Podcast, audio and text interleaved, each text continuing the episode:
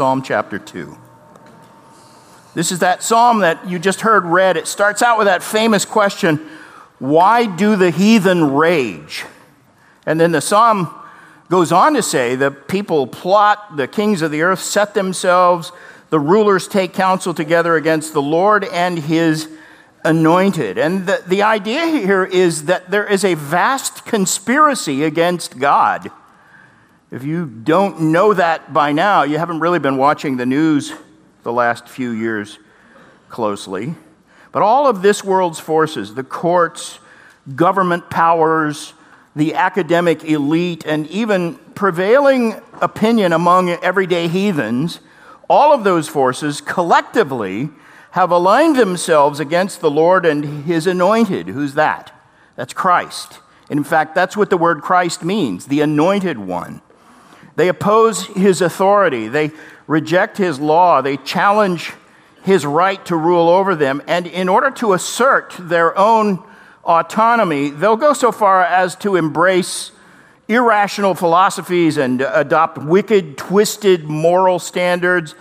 They attack the foundations of orderly society or self identity or whoever or whatever they please, and even redefine marriage by court order and try to impose their twisted notions, their ungodly notions on all of us by government force. That's been going on now for, well, I was going to say two decades, but truthfully, it's been going on longer than that. And ultimately, and it's accelerated, of course, in the last half decade to a degree that I think none of us thought possible. But ultimately, they do this for one main reason. This is an emphatic expression of their utter refusal to believe God and live in accord with His law. Uh, that's what this psalm is all about. Does it sound familiar? Listen again. Why do the nations rage and the peoples plot in vain? The kings of the earth set themselves, and the rulers take counsel together against the Lord and his anointed, saying, Let us burst their bonds apart and cast away their cords from us. Which describes precisely the kind of arrogant rebellion that is epitomized in some recent Supreme Court decisions, frankly, and, and government policies, and a host of other massive changes in our culture kind of all have one thing in common. They represent an overt rebellion against the moral standards that are given to us in Scripture. So that nowadays it seems, doesn't it, like our, our whole culture is engaged in a wholesale effort to overthrow the authority of God's Word. And I know people say, well, it's a conspiracy theory. Yeah, because there is a conspiracy, and that's what this psalm is describing. To put it in terms used in this psalm, the heathen are raging, and they're doing it today more than ever. So this is definitely a psalm for our time. Now, Psalm 2 is the first of what are known as the messianic psalms, psalms that make prophetic references to Christ. And this particular psalm is quoted at least seven times in the New Testament, and it's always in reference to Christ. So the meaning of the psalm is absolutely clear and made clear by Scripture. Using Scripture to interpret Scripture, we can say dogmatically that this is a psalm about Christ. And more precisely, it's a psalm about Messiah the Prince. The focus here is on Christ's lordship his rightful place as ruler over the world, his absolute right to demand not only obedience but also worship from everyone on earth. Acts 4:25 quotes this psalm and attributes it to David. And like most of David's psalms, it was prompted I think by a specific event in his life and written by David specifically for that occasion. And this one seems to have been written to celebrate the establishment of David's throne for the first time in the city of Jerusalem. You can read it with that in mind, and it is in perfect harmony with what we know about Israel's Old Testament history and the establishment of the Davidic kingdom. Because when David ascended the throne in Jerusalem, for the first time, the kingdom was united and the heathen nations were in a rage. God had set his chosen king on the throne in Zion the holy hill in Jerusalem. But this psalm is not merely a celebration of David's earthly triumph. The language goes far beyond the earthly reality that David was celebrating, and, and it speaks prophetically of an event that's yet future, even greater reality than David's enthroning. This is about the establishment of Messiah's throne. And so I want to stress this. The primary meaning of this psalm is messianic, it's about Christ. The New Testament consistently underscores the messianic nature, the theme of this psalm. And, and it's one of those passages in the Old Testament that you just simply cannot deny if you believe Scripture is authoritative. You cannot deny that this is about Christ. There is no speculating on whether or not this refers to him. The New Testament repeatedly and plainly says it does. This is about Jesus. And at least 19 of the Psalms fit into this same category of messianic prophecy. This one is the first, as I said, first in order of appearance, not necessarily, the Psalms are not laid out for us chronologically. We know that because of what they talk about. They kind of skip around, but there is an order to the canon, and this has been put at the head of all the messianic Psalms. And notice this expression in verse 2 the rulers take counsel together against the Lord and against his anointed. And then that word anointed, I said it means Christ. It's actually the Hebrew word Mashiach, from which we get the word Messiah. Messiah literally means the anointed one, and the Greek equivalent is the word Christ, the anointed one. This particular psalm divides naturally into four sections of three verses each. And the parallelism of the psalm, this is why I love the psalms, by the way, they include their own parallelism. And, and this one basically gives us our outline. Each of the four sections features a different voice speaking. First, in verses 1 through 3, you hear the voice of the world. Then, in verses 4 through 6, it's the voice of the Father. Verses 7 through 9 feature the voice of the Son. And then in the final three verses, you hear the voice of the Holy Spirit. And so this psalm plays out like a miniature drama with one speaker after another taking center stage. And the drama is about a great cosmic conflict. It's a battle over the kingdom of Christ. It's a war between heaven and hell for dominion over the earth. And who do you suppose wins this battle? God does, of course. And this psalm underscores both the utter futility and the sheer idiocy of opposing the will of a sovereign God. God will be victorious in the cosmic battle, and all who oppose him only accomplish their own destruction. Doesn't seem like that when you're in the midst of it. Sometimes it seems like the bad guys are winning, but God will set Christ on his rightful throne, and anyone who tries to thwart him will gain nothing but his own damnation. And so, this is a kind of big picture look at the conflict of the ages. There's a lot of gospel truth here, too, by the way.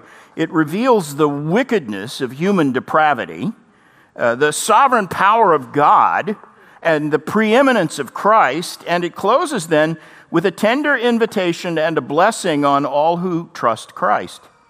So, in a sense, the entire gospel is in this psalm in capsule form. That's why this psalm is so frequently quoted in the New Testament. So let's look at the way this drama unfolds in the psalm. Each of the four voices take center stage one at a time, one after the other, starting with the voice of the world. This is a voice of defiance. Listen to the first three verses of the psalm again. Why do the nations rage and the people plot in vain? Kings of the earth set themselves, and the rulers take counsel together against the Lord and against his anointed, saying, Let us burst their bonds apart and cast away their cords from us. So, those first three verses describe the sinful hatred of all humanity, all unbelieving humanity, against the authority of God. The natural state of the fallen man. He, he isn't subject to the law of God, neither indeed can be, Paul says in Romans 7 or Romans 8, rather. Their, their contempt for God and everything He represents, when it's pushed to its ultimate expression, that hatred becomes a blind and irrational rage. And that's the word that's used here. They rage They despise the Lord God. They loathe his Messiah. And this hatred has put them in a state of passionate fury. Again, you can see this in the news headlines every day. In fact, have you ever seen an unbeliever express just unbridled rage against, against God? I, I see it all the time because my website on the internet often makes me a target for that kind of irrational rage. There's a more or less organized effort on the internet to attack and discredit biblical Christianity. There's one group of arrogant atheists who years ago gathered together, labeled themselves the internet infidels. And they have made it their business to assault and malign Christianity wherever they find it online. And I get emails from people like that on a semi regular basis. And they say the most vile and blasphemous and angry things. In fact, here's a clue a lot of them hang out on YouTube. And for that reason, I never read YouTube comments. It's like filling your mind with garbage so don't. But whenever I do read one of these ranting email messages, I think of this verse the heathen rage. And it's an irrational rage. And notice this phrase at the end of verse 1 the people plot in vain. The King James Version uses the word imagine. The people imagine a vain thing. That's, I think, didn't Handel right that into the Messiah. Why do the people imagine a vain thing? It's identical language that the apostle Paul uses in Romans 1:21 again from the King James version when they knew God they glorified him not as God neither were thankful but they became vain in their imaginations and their foolish heart was darkened. Vain imaginations. The ESV says they became futile in their thinking and their foolish hearts were darkened. So these are people with foolish minds and futile ambitions and dark hearts, and they actually prefer their own ignorance and emptiness to the knowledge of true God. And the true God. And they, and they make an effort, by the way, to pass it off as scholarship. Don't be intimidated by that. I was speaking this week at the Ark Encounter, they had their pastor's conference. And apparently, in my message, I said something unscripted uh, and somebody picked it up and made a tweet out of it, so it's been posted everywhere this week. But what I said was sin will mess up your mind, it makes you stupid. well, here you are. These are people with dark hearts. They actually, as I said, they prefer their own ignorance. That Paul says they refused to honor God as God, and that's why their foolish hearts were darkened. And so, and so they're doing this to themselves, by the way, but God, in a judgmental way, compounds it. Just like Pharaoh hardened his heart, and God, in, in response, hardened his heart even further. People make themselves stupid, and God, as a judgment, makes them even stupider. And when you think you've reached the limit of that, like we have in our culture, they'll fool you and get even stupider still. So, Nevertheless, that's what this psalm is saying. And yes, it's making fun of the sinful stupidity of people who refuse to honor God. So keep this in mind. Both the psalmist and the apostle Paul are, are describing the state of all humanity when, he's, when they say their imaginations are, are vain, empty, futile. Before we get righteously indignant at uh, at anyone in the news or the Supreme Court or entertainment celebrities or our legislatures or all the people we blame for the deterioration of our culture, we have to confess that each one of us, left to ourselves, we would also be con- complicit in this conspiracy against the authority of God. And in fact, we ourselves have been guilty of the worst kinds of sin and rebellion. And if it were not for Christ's redeeming work, we ourselves would be damned right along with the worst rebels who ever raised a fist toward heaven. We need to bear that in mind when we're lamenting the sad state of our culture today. Considered by ourselves, apart from Christ, you and I are as guilty as anyone.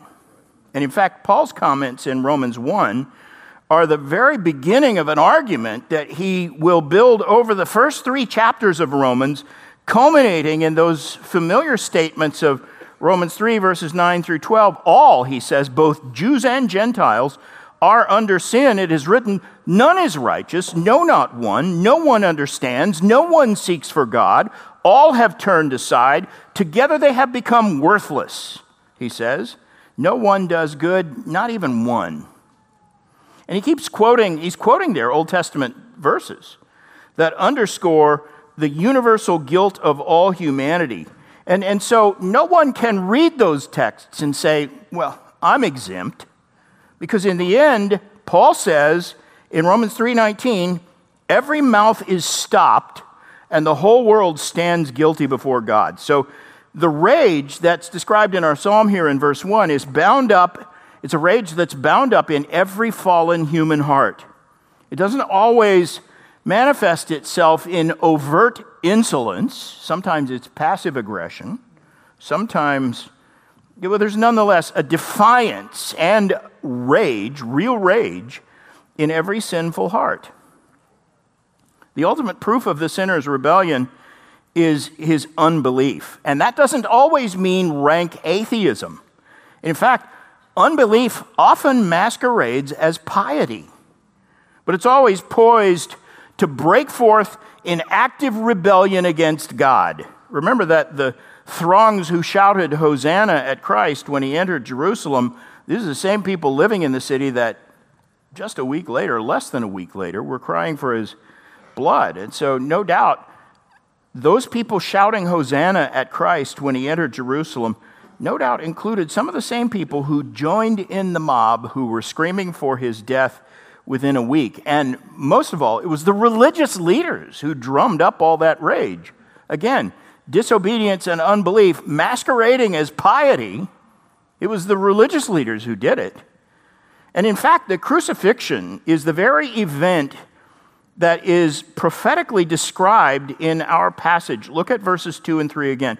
The kings of the earth set themselves, and the rulers take counsel together against the Lord and his anointed, saying, Let us burst their bonds apart and cast away their cords from us. So, how do you know what that refers to? Let me show you a New Testament commentary on that exact verse. So keep a marker here and turn to Acts chapter 4. And I'll, I'll paint the context for you.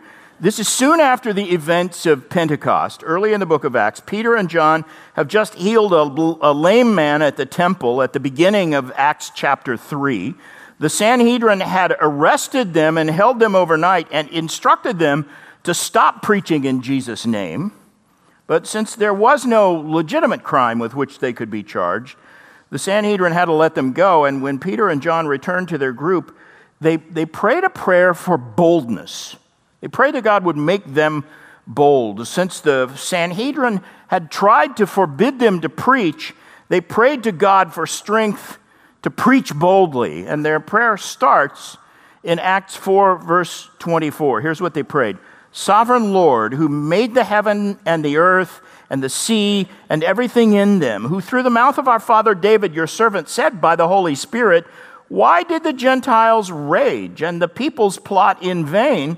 The kings of the earth set themselves, and the rulers were gathered together against the Lord and against his anointed. Now you recognize that, right? They're quoting from Psalm 2 in the Old Testament, verses 1 and 2. So look at their commentary on this psalm. Acts 4 27. Here's how they comment on Psalm 2. Truly, in this city there were gathered together against your holy servant Jesus, whom you anointed, both Herod and Pontius Pilate, along with the Gentiles and the peoples of Israel, to do whatever your hand and your plan had predestined to take place. So it's a Calvinistic prayer, by the way.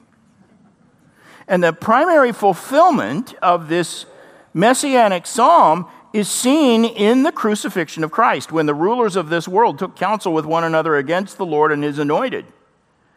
In fact, there's an interesting vignette about this in Luke's gospel. It's a well known fact of history that the family of Herod and the Roman governors were bitter political rivals. We've talked about this, I think, at Christmas time. We talk about Herod.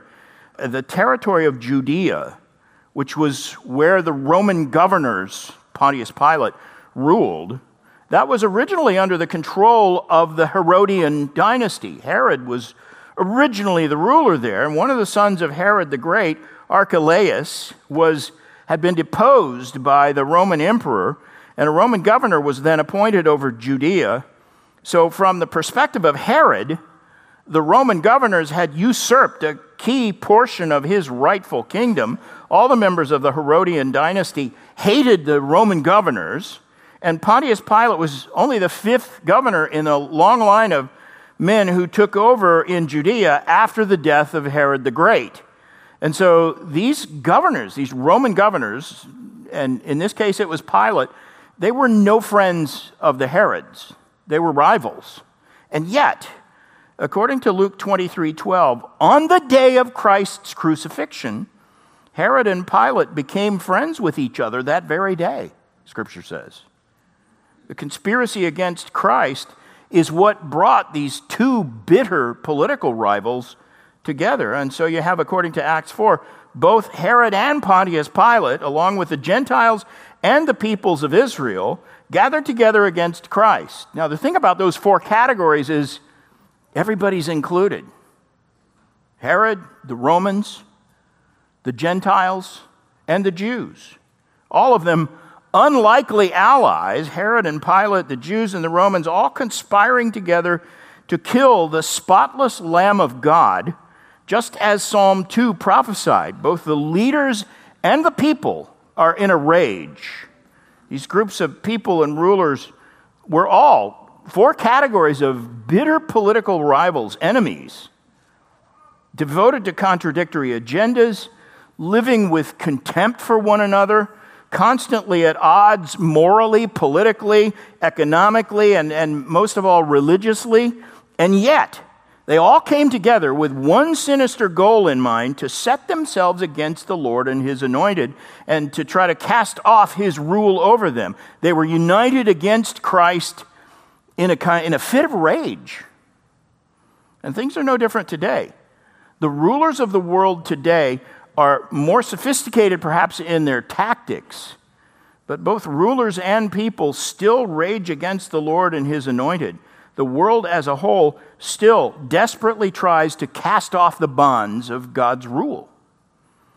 And our own, mad, our own society has been on a mad quest for 50 years or longer to rid our laws and our moral standards of any of the remnants of God's law. Society has now legitimized fornication, divorce, abortion, homosexuality. Next will be euthanasia, polygamy, and who knows what other kinds of perversions. You know the ones that are they're already vying for acceptance include pedophilia, bestiality, things like that. And furthermore, our culture makes heroes of those who flaunt sins like those. We have pride parades. One of the marks of American pop culture is that our celebrities love to defy moral standards. And people love to have it that way. Both rulers and people still conspire together. Their hatred of God is as spiteful and as malicious as that of the people who put Christ to death. They storm and they rage, and it's a deliberate and, and obstinate opposition to God and his authority over the human heart like those who are described in this psalm. They set themselves against the Lord and against his anointed, saying, Let us burst their bonds apart and cast away their cords from us. They're willing to defy both reason and conscience, and their hatred of the Lord is a blind rage. Exactly what's described in this psalm. They will by all means attempt to prevent the establishment of Christ's kingdom on earth. Now, it's easy for Christians in a culture like ours to get panicky and frustrated. But that's only if we keep our focus earthward, if we're thinking in an earthbound way. It's discouraging. If we listen to the voice of the world, which is, uh, as I said, the voice of defiance, you might get the impression that we're on the losing side of this cosmic battle. If we think of it as our responsibility to establish the Lord's kingdom, you might rightly despair. In fact, lots of Christians do that, you know. That's why the evangelical community is so distracted and so obsessed with public policy every election year. One of the besetting sins of the church in our generation is that her focus is too earthbound. She's far too concerned with and troubled about what the raging heathen may or may not do and what threats the kings of the earth pose to the people of God. We need to remember that the raging kings and the raging people of this earth are not sovereign. God is. And so let's turn our ears away from the defiant voice of the world and listen to the next voice in this drama, Psalm 2. This one is the voice of the Father. And it's the voice of derision. That may surprise you. This is the Father's voice. Derision, he's laughing, in other words, he's mocking.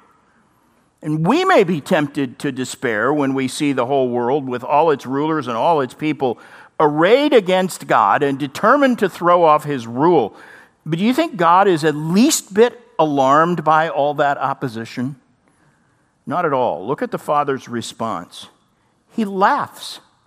He mocks them. There are people who say you should never do that, but God does it. This psalm tells us that, verses 4 through 6. He who sits in the heavens laughs. The Lord holds them in derision. In other words, he's making fun of them, he's mocking them. Then he will speak to them in his wrath, so he's also angry at them, and terrify them in his fury. It's a furious anger, saying, As for me, I have set my king on Zion, my holy hill. So there's a, there's a stark contrast here. The world described in the first three verses is pictured as agitated and raging and turbulent and angry, distressed and disturbed in their frantic efforts to overthrow divine authority. But God is pictured as seated in the heavens, calmly having a, a good laugh at them. I like that. They are in a rage, and yet they cannot vex God. He sits still, and they're driven into a further frenzy. There's a stately dignity in the way God responds here. He shows his contempt for their rebelliousness, not by rising up to do battle with them, but by sitting and laughing at them, which, by the way, is often a good thing to do with God haters. Just sit there and laugh at them. Their attempts to overthrow God are so absurd, so irrational, so hopeless that their combined efforts to to thwart God don't even muster any kind of defense from him, just scorn. They're the recipients of his scorn. The Lord holds them in derision, and that means his only response to them is a deliberate show, and it's deliberate show of utter contempt. Rather than being unsettled by their fury, he makes sport of them. He has no regard whatsoever for their pathetic efforts to overthrow him. Psalm 115, verse 3 says, Our God is in the heavens. He does all that he pleases. One of the great texts about God's sovereignty, but he is absolutely sovereign. He's in the heavens and he does all that he pleases, and all the sinful rage of humanity doesn't disquiet him in the least. All of Satan's cunning and the forces of hell and all the combined energies of this world cannot upset or shake God in the least. And those things are, they look formidable from, from our perspective when the whole world is arrayed against God and the entire political system, the media, everybody. We look at that and think, that's, it looks like insurmountable opposition, but that's nothing in God's eyes. He sees these wretched rebels as no threat to him at all. They're merely contemptible, despicable, insignificant objects of his derision. He laughs at them. You know, the enemies of God are well known for scoffing at the people of God. No one thinks or talks more about God than those who say they don't believe in him. And their favorite stratagem is mockery, insults. They jeer at believers, and they do it, I'm convinced, as a way of trying to intimidate us. And it can be very intimidating and humiliating and even discouraging when someone is taunting you and pouring contempt on you. But we can take great comfort in this. God isn't intimidated, and He turns their mockery right back at them. But when God laughs, this is no mere intimidation. He is not a, a cosmic bully who needs to assert his authority by intimidation, but quite the opposite. His laughter is a righteous display of his sovereign confidence in the face of a universe of evil opposition. He's fixed on his heavenly throne, and all the opposition in the universe is not going to overthrow him. This is not a laughter of glee, it's a scornful laughter. And nevertheless, I think there's good reason to see a kind of divine sense of humor that underlies even this kind of laughter. If you hang around on Twitter, you know there, there are lots of Christians on Twitter who think you should never make fun of anything evil. Just don't make fun of it. But I find that hard to reconcile with this psalm. God often makes it a point to turn his foes' rebelliousness against them in ways that are, you know, genuinely humorous. You remember the time when the Philistines captured the ark and put it in the temple of Dagon, and they came in the next morning, and the, their little statue of Dagon was on his face before the ark of the Lord. That's funny. And it gets funnier because they set Dagon back up in his place, and when they came back, this time he's on his face again, and this time his head and his hands are broken off. It's funny. I don't care how stodgy your view of God is, that has to make you laugh. And remember how God demonstrated his sovereignty to Nebuchadnezzar. We talked about this not too many weeks ago. Nebuchadnezzar, the most powerful man in the world at the time, one of the most powerful men who's ever ruled the world, and he, world, he ruled the known world of his day.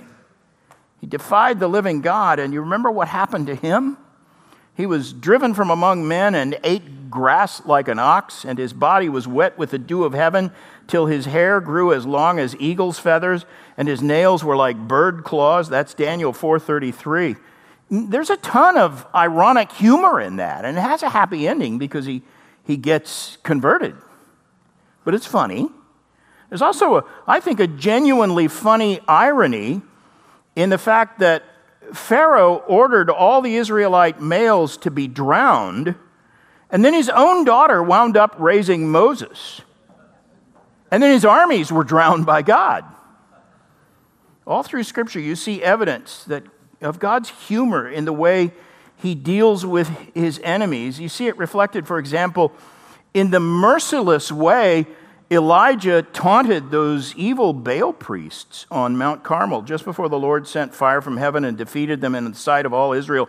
The, that scornful humor in Elijah's sarcasm reflects exactly the same kind of derision that is described here in Psalm 2. But it is also true that in the big picture of things, this is not funny especially for the raging heathen. It is a fearful thing to fall into the hands of the living God. An old British commentator named Thomas Adams wrote this comment on Psalm chapter 2. He says, Oh, what are his frowns if his smiles be so terrible? I get it. And because after the Lord has laughed, he speaks. Verse 5. He retaliates not with violence, but with a simple decree. In fact, Spurgeon wrote about this. He doesn't need to smite, the breath of his lips is enough. And despite his laughter, the Lord answers them with wrath. Again, it's not just funny, there's humor in it, but it isn't funny. And, and again, you see, God is not the least bit threatened by this conspiracy against him. And yet, in the words of Matthew Henry, though God despises them as impotent, yet he does not therefore wink at them, but he is justly displeased with them as impudent and impious, and he will make the most daring sinners to know that he is so, and they will tremble before him. So he speaks now, we hear his voice, and he speaks with anger, not a spiteful hostility, but a, a righteous, holy wrath, because he's perfectly holy, he can't ignore their rebellion. It displeases him. And his displeasure with them is described, I think rightly, as fury in verse 5. The King James Version calls it sore displeasure. It's an intense term. It, it echoes the thought of Deuteronomy 4:24 and Hebrews 12:25. Our God is a consuming fire. And so when he when it says he speaks to them in his wrath, the idea is that he overthrows and, and utterly destroys them by merely speaking the word. Their aim was to frustrate him and dethrone him from his rightful dominion, and they fail completely. So now he will vex them and vanquish them completely. He speaks, and notice what he says, verse 6 As for me, I have set my king on my holy hill, Zion. And he announces to them that the very thing they were in a rage to prevent, he's already accomplished. Again, in Spurgeon's words, God's anointed is appointed and shall not be disappointed. I like that. He says, God's will is done, and all the rage of man cannot overthrow it. Have you ever noticed that everywhere you turn in Scripture, we encounter the doctrine of God's sovereignty? I'm not injecting this into this psalm, it's there. And here, in fact, it's here in bold print. Try as they might, the raging heathen can never thwart the will of God. He will use even their sinful rebellion to further his own purposes.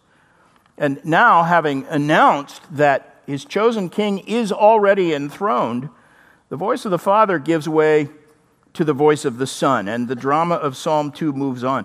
The voice of the world was a voice of defiance. Voice of the Father was a voice of derision.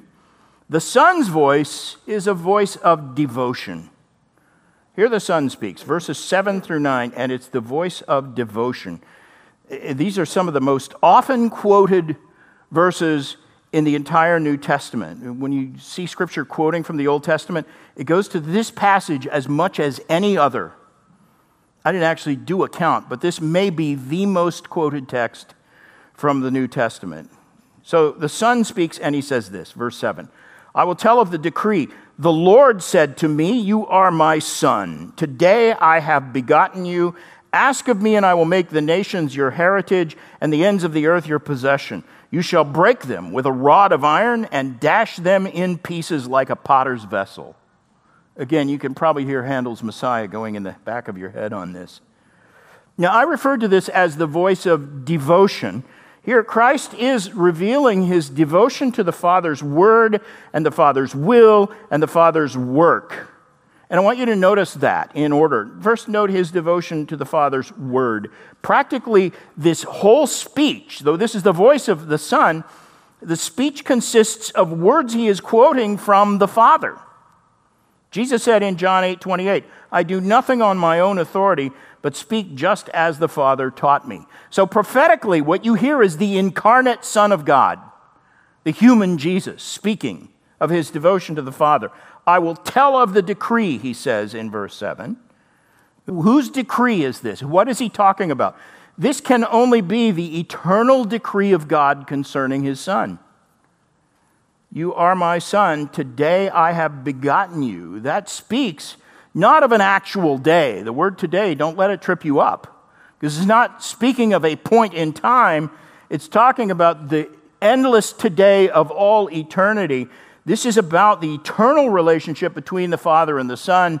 I did a whole message on that from Hebrews 2. You can look it up if you want to listen to it. But understand, this is the eternal decree of God that he's citing here. And uh, there's a point, I, I can't just skip over this because this is probably the most heavily debated issue in this psalm. Uh, I don't believe this statement, today I have begotten thee, is about the incarnation. The word today here can't be used to fix a point in time, but rather, this is a decree, an eternal decree that belongs to eternity past before there was time. It's describing, as I said, the eternal relationship between the first and second members of the Trinity. And the begetting that is spoken of here it refers to the same mystery that's spoken of in the most familiar text of Scripture, John 3:16, when Jesus is called the only begotten Son of God. Going all the way back to the Nicene Council, theologians have referred to this as eternal generation. And don't ask me to explain it. I know it sounds like a, a contradiction in terms because we tend to think of generation as having to do with the origin or the conception of someone or something. But when Scripture says Christ was begotten of God, it's not speaking about his origin because he is eternally God. He had no beginning. And, and a host of statements in Scripture say that, like John 1 1. He was in the beginning with God. All things were made through him, and without him was not anything made that was made. In other words, he had no origin, and he himself cannot be a created being because without him was not anything made that was made. So the fact that he is begotten, that can't be speaking of how he originated because he didn't originate, he always existed. But instead, this is a kind of anthropomorphic expression that describes the Father's relationship to the Son. Here, for the first time in Scripture, the Son is said to be begotten by the Father. And then the expression is used repeatedly in Scripture. John 3.16 speaks of the only begotten Son of God. John 4, John, 1 John 4.19, God has sent his only begotten Son into the world. And the Greek word in those New Testament texts is monogenes which means one of a kind, or it can also mean only begotten. But what it describes is Christ's unique relationship with the Father. He is eternally begotten in a way that's unlike any mere creature. He's not created, he's not adopted, he's eternally begotten. Now you ask, compare that to something else we know. There is no comparison, there's nothing like it. So, you know, you can't understand it in the sense that you can fully explain it, but you have to accept it because it's what Scripture teaches. John 15, 26 says, The Holy Spirit proceeds from the Father. So the Son is begotten of the Father, the Spirit proceeds from the Father, and both of those expressions describe eternal realities that to us are bigger than our heads can hold. They're a mystery. Neither expression suggests that either the Son or the Spirit had a beginning. But what they do is give us clues about the eternal relationships within the Trinity. Because those are the properties, we call them, that make the second and third persons of the Trinity distinct from the Father. In every sense, every other sense, the members of the Godhead share exactly the same attributes. They agree in every respect. They have one mind, one will, but only of the Son is it ever said he is begotten and only of the Spirit can it be said that he proceeds from the Father and Son. So, why do I stress this? Because Hebrews 2 quotes this verse as proof that Jesus is God. God the Father calls him his only begotten Son, his begotten Son. And that's a title that is not given to any angelic being. In fact, that's the whole point the writer of Hebrews is making in the opening chapters that Christ is greater than the angels, and one of the reasons is he is eternally begotten by God. Now, you and I are called sons and daughters of God in an adoptive sense, but Jesus is the only begotten Son of God, and therefore he's higher than any angel or any other created being. He is God. He was in the beginning with God, the eternal Word, and from the beginning, the Word was God. He did not come into existence at some point in time. And so it seems clear to me that this begetting and the sonship that is spoken of in our psalm here are related necessarily to Christ's deity, not his humanity, not his incarnation.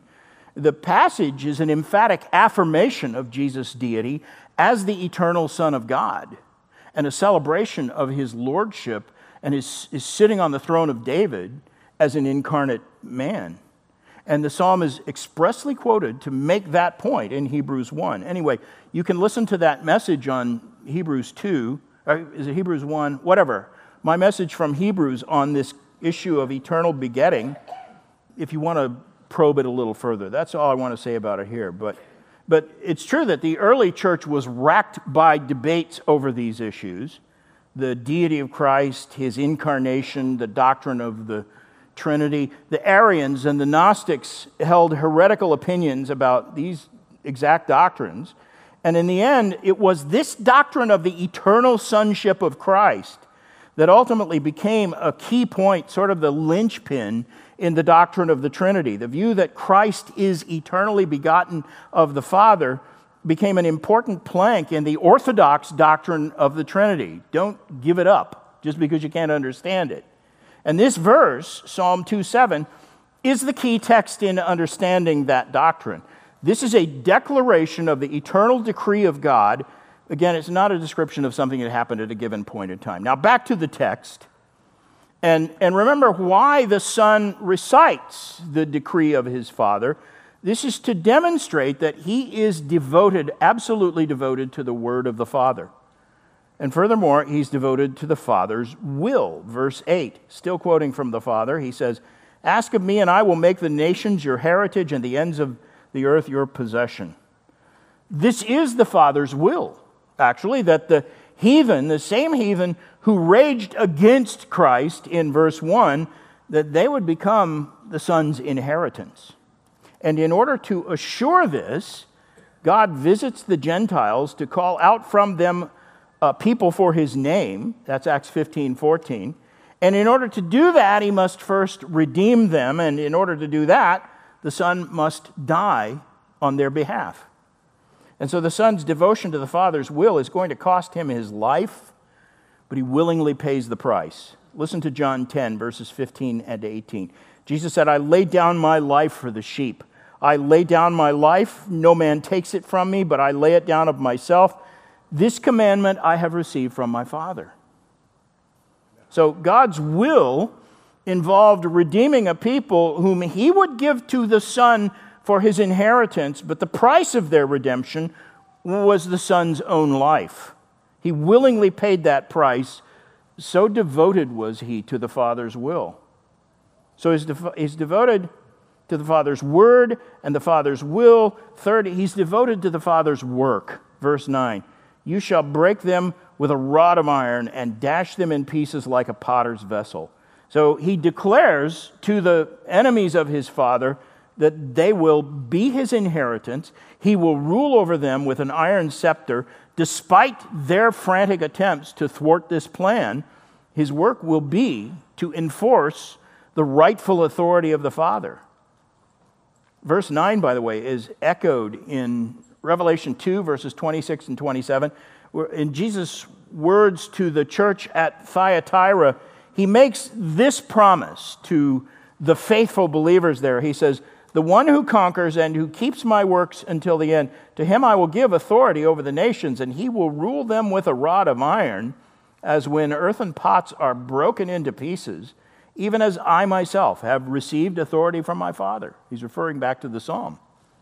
And so he passes on his own legacy to the redeemed. This is an aspect of how Christ shares his birthright with us, the redeemed. That's what's included in the fact that we are called joint heirs with Christ. It's really an amazing thought. But here's the point in Psalm 2 the reign of Christ was established long ago, in eternity past, by divine decree. It's part of the Son's birthright, growing out of the eternal counsel of the Godhead, and as such, it's not subject to change or overthrow. The work of the Father has, the work that the Father has given the Son to do, He'll do. He's devoted to it.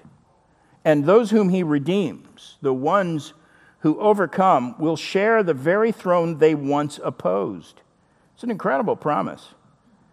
In fact, I'd love to kind of stop at that point and preach a whole sermon on the implications of our co regency with Christ. But I can't do that. You got to go hear John MacArthur's second hour. So we need to move on to the final voice in this drama. This is the voice of the Holy Spirit. And this one is the voice of decision.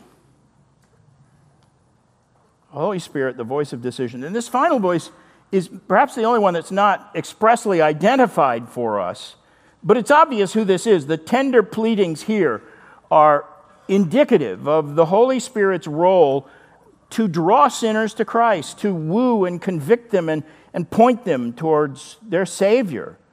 Here's what the Spirit says, the closing verses 10 through 12. Now, therefore, O kings, be wise, be warned, O rulers of the earth. Serve the Lord with fear and rejoice with trembling. Kiss the Son, lest he be angry and you perish in the way, for his wrath is quickly kindled. Blessed are those who take refuge in him. So, first, notice, he appeals to those who are vain in their imaginations, and he asks them to be wise and be warned and receive instruction, verse 10. In other words, he pleads for them to conform their intellect to the mind of God. Second, he counsels those who have set themselves against the Lord and his anointed to serve him instead with fear. This is a plea for them to submit their wills to the will of God.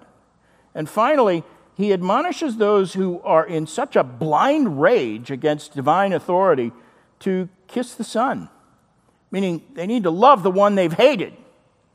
And this is a plea for them to bind their hearts to the heart of God. So he pleads for a full surrender of their intellect, emotions, and will.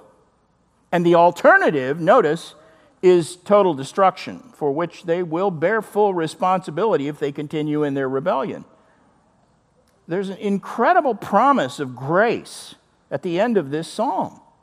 Blessed are all those who take refuge in him. Those who once raged against God are actually offered his blessing in return for their trust, just their simple trust.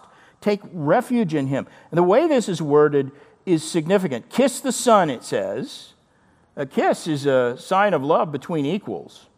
And none of us has any right to that sort of familiarity with the eternal God of the universe. And yet, the Son of God assumed humanity precisely so that he could relate to us as brethren. What a glorious condescension that is for him, and what a glorious elevation it is for us. From raging heathen, we become joint heirs with Christ.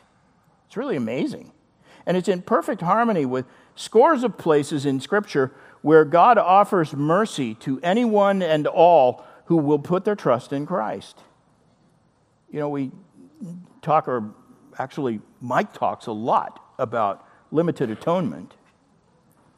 And by that, we mean, and I agree with him, by the way, that the design of God's atonement was for the elect alone. There's no limitation whatsoever on the sufficiency of Christ's atonement. It's infinite, it's of infinite value.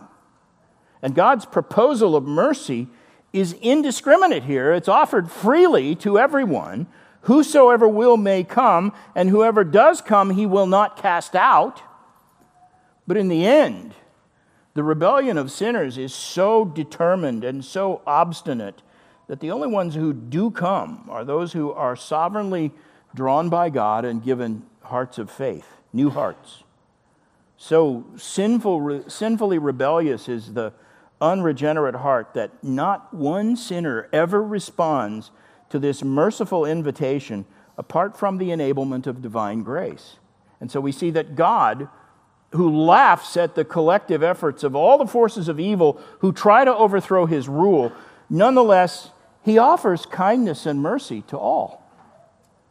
And when that mercy is spurned, he sovereignly, graciously redeems a remnant anyway so that his eternal purposes are fulfilled, despite the fact that the whole world and the entire empire of Satan try to conspire together to thwart him. That's a, that's a good and brief summary of the conflict of the ages, everything that's happening today that troubles you. It's summarized and explained in this psalm. And David gives it in this benediction Blessed are all who take refuge in him. Take refuge in him. That's an expression that denotes faith. And in fact, the King James Version translates it this way Blessed are all they who put their trust in him. It's exactly what it means. And so, here, in harmony with everything else Scripture teaches, we are taught that divine blessing comes not to those who earn it by their merits, because they have no, merit, but it comes to those who simply trust in God and His anointed and make Him their refuge. The doctrine of justification by faith is wrapped up in that last sentence of this psalm. Every one of us should be humbled and challenged by that. As you look at what's going on in the world around you, it's okay to be troubled. It is troubling, but turn that on yourself and understand that God has saved us from just that kind of trouble. It helps, I think, to see the battle of the ages from God's perspective and realize that no matter how perilous things may seem when you find yourself in a world full of raging heathens, from the heavenly perspective, there's absolutely no cause for alarm. God will triumph over his enemies, and in the process, he will bless those who put their trust in him. Let's pray. Father, this is reminiscent of Romans 5, that verse that says, While we were yet sinners, Christ died for us. In fact, when we were enemies, we were reconciled to you by the death of your Son. We were not merely idly indifferent, but we were children of wrath like the rest of mankind, raging in our opposition to everything that is holy, walking in sin and self will, living in the passions of our flesh, carrying out the desires of our own body and our own mind. Scripture is accurate in that description of what sin does to us. So we thank you for the salvation Christ purchased on our behalf. And may we live in a way that reflects your grace and your righteousness. And as we've been exhorted in this psalm, may we honor your Son in all that we do so that we might be living reflections of your glory, even in the midst of a raging world. We pray in Jesus' name. Amen. You have been listening to Pastor and teacher Phil Johnson. For more information about the ministry of the Grace Life Pulpit, visit at www.thegracelifepulpit.com. Copyright by Phil Johnson, all rights reserved.